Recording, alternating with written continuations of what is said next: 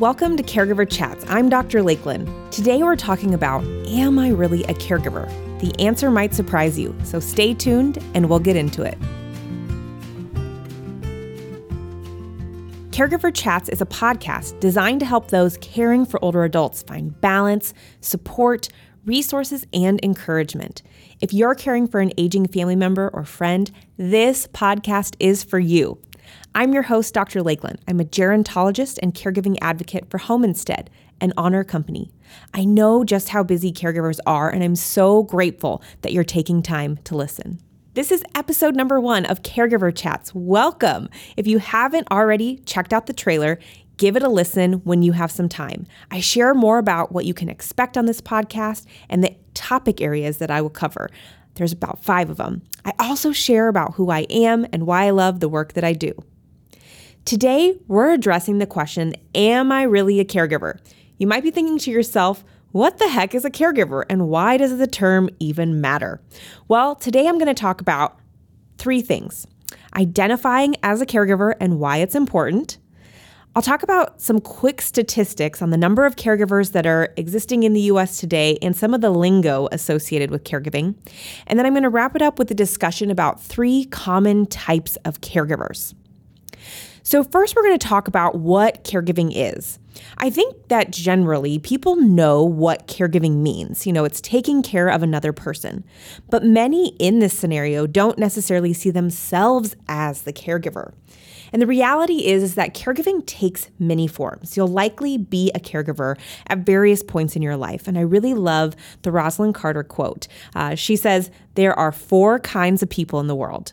One, or those who have been caregivers, those who are currently caregivers, those who will be caregivers, and those who will need caregivers. So, again, at various points in our life, we're all going to be caregivers or need caregivers uh, or have been a caregiver.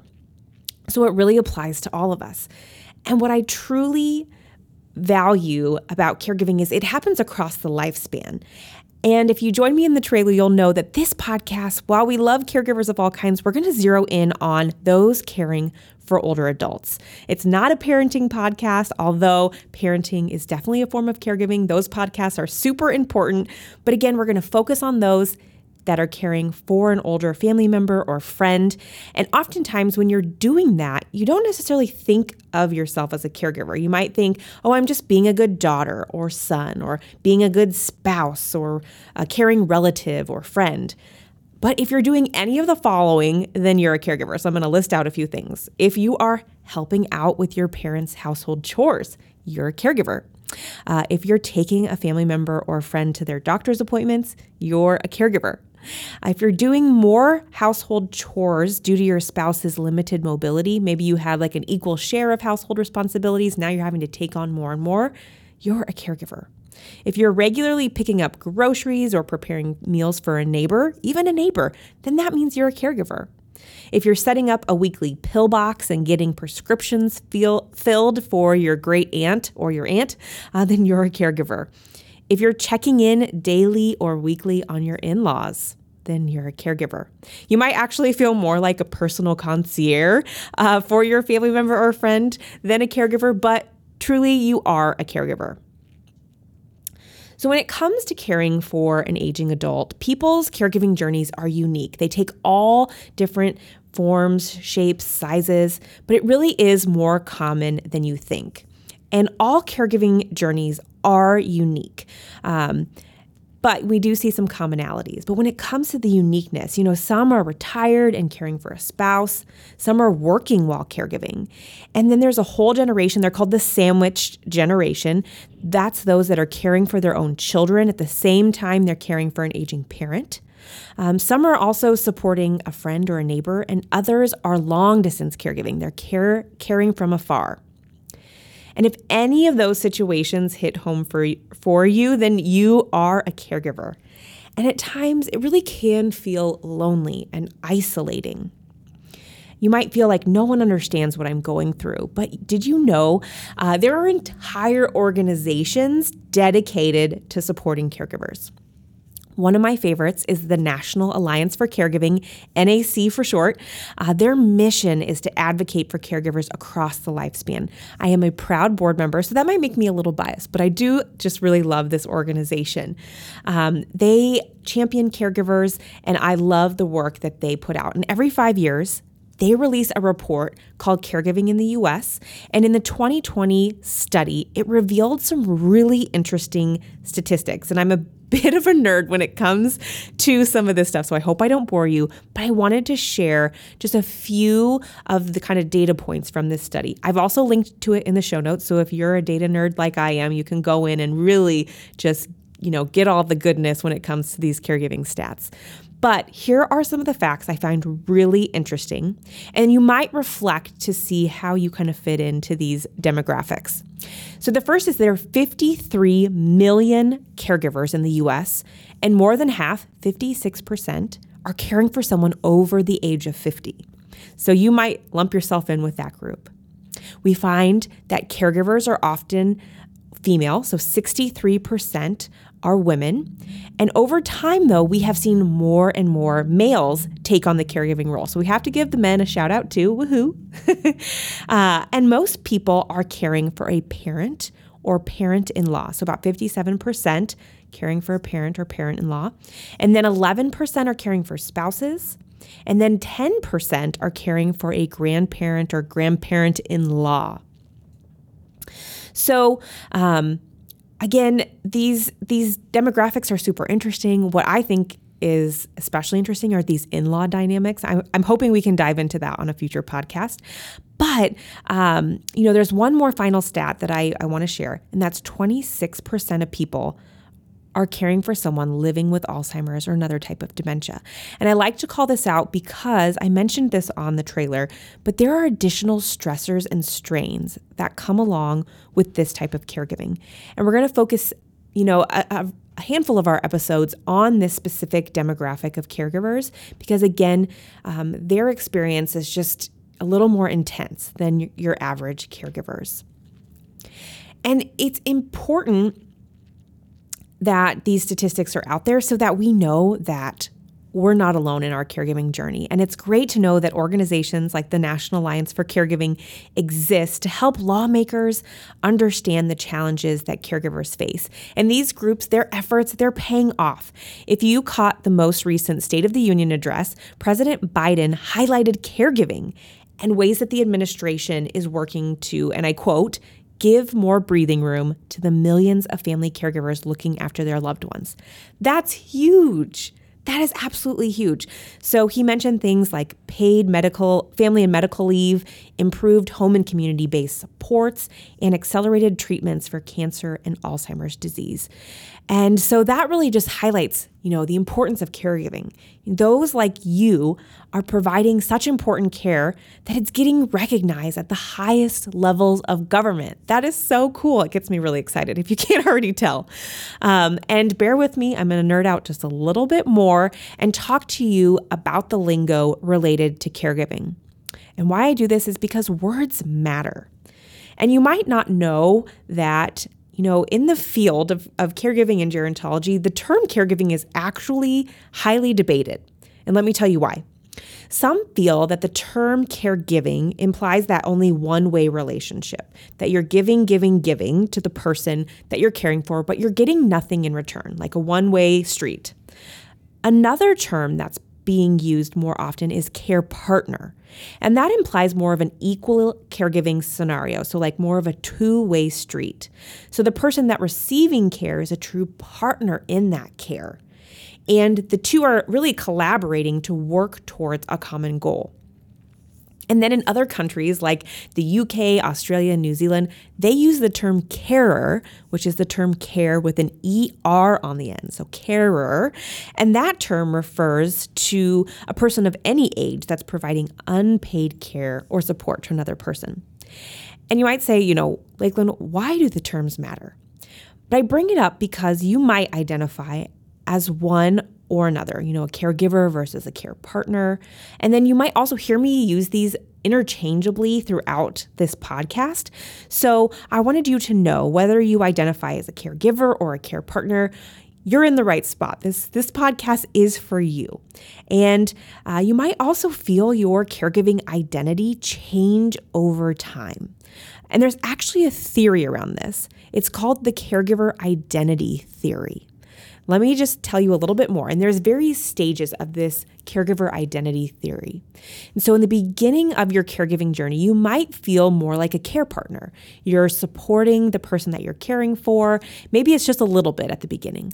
But as the person maybe needs more assistance, they progress through their disease, you feel a little less of that family role or a care partner role, and you're starting to feel more and more like a caregiver, or you're giving more, and the other person uh, might not be able to give back as much. And so there are various phases in this caregiver identity theory.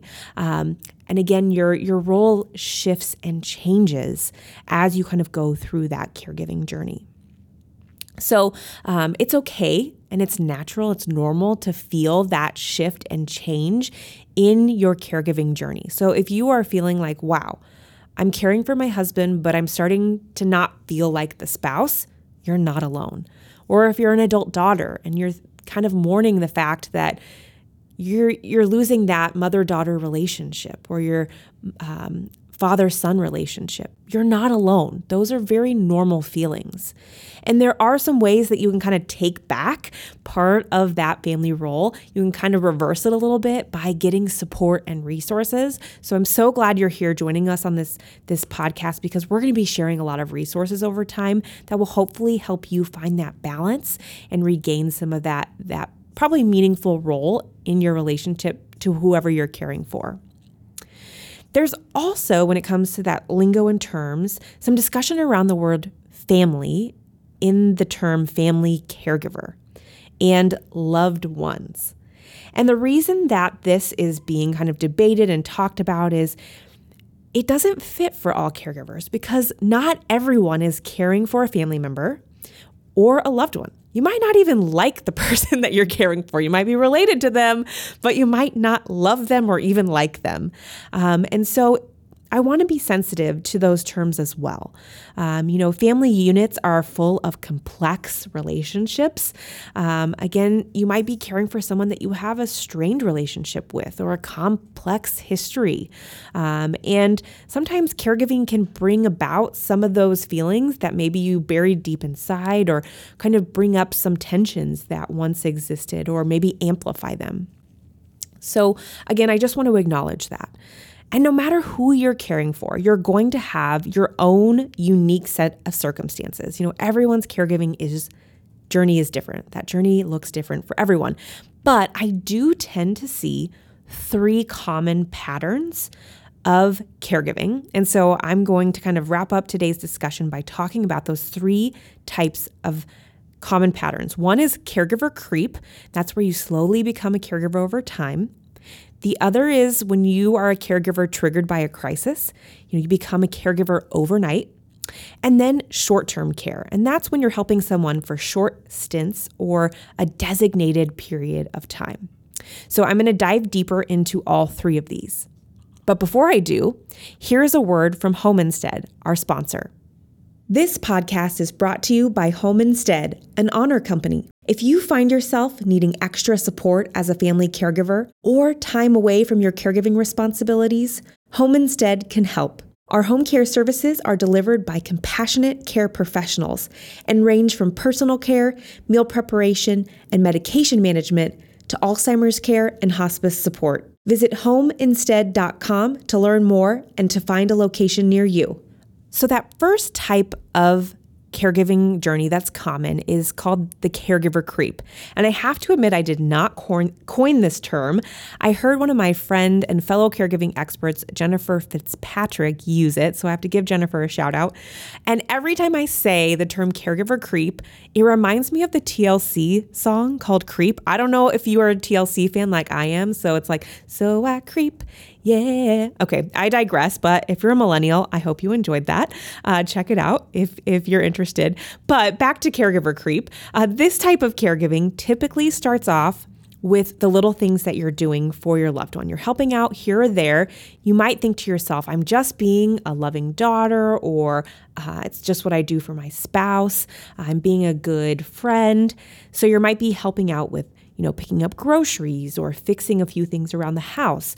But then, as the person you're caring for starts to decline and you take on more and more care, that caregiving role starts to take up more and more of your time. Now you might be going over every week or multiple times a week. Maybe you're checking, you know, is the fridge full? Is the pillbox filled? Maybe you're helping out with some laundry. And then the person continues to decline more, and you're feeling the need to check in on them daily, making sure that they're okay, making sure they haven't left on the stove, or that they've taken their meds for the day, or make sure that they've eaten at least a couple meals. Maybe uh, you even move your loved one in with you at that point. Maybe mom or dad moves in, uh, or maybe you're somehow providing more t- more care around the clock, 24 seven. And this could happen over the course of months or years. The caregiving responsibilities just creep up on you. Another visual, visualization of this is kind of like a slow boil. You know, the water heats up slowly, starts to simmer, and then before you know it, it comes to a full on boil. And, you know, you can become overwhelmed. You can, you know, that boil can come on all of a sudden. You're you're no longer feeling that balance. You um, are trying to juggle it all: caregiving, work, kids, maybe even um, trying to find a little time for that self care. So, caregiving really is just starting to creep into all aspects of life, uh, and we do see this happen in specific diagnoses such as Parkinson's disease or Alzheimer's or another type of dementia. Again, you know, at the beginning of the disease process, they just need help with a few things. And as time progresses, as the disease continues to uh, progress and that person declines, you know, you eventually grow into kind of that full time caregiver mode to some degree. So that's that first kind of typical caregiving journey that I tend to see. It's that caregiver creep. So the next kind of category or trajectory of caregiving is the crisis situation. In the situation, you might feel like your family member is doing pretty good. Maybe they need just a little assistance here or there, but then you get the call. And I use that in like big quotation marks.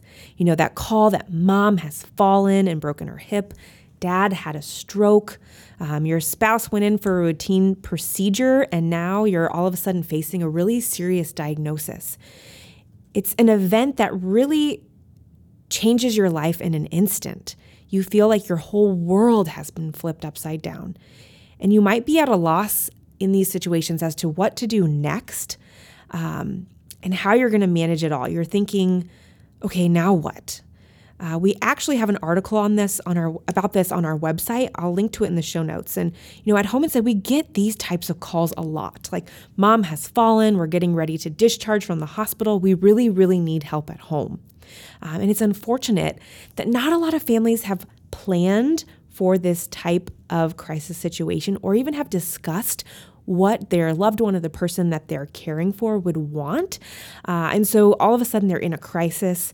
Caregivers are thrust into making decisions and wondering, okay, is this the best decision for my loved one? Would they want this? And they're scrambling to do research. And in those instances, they might not be making the most informed decisions.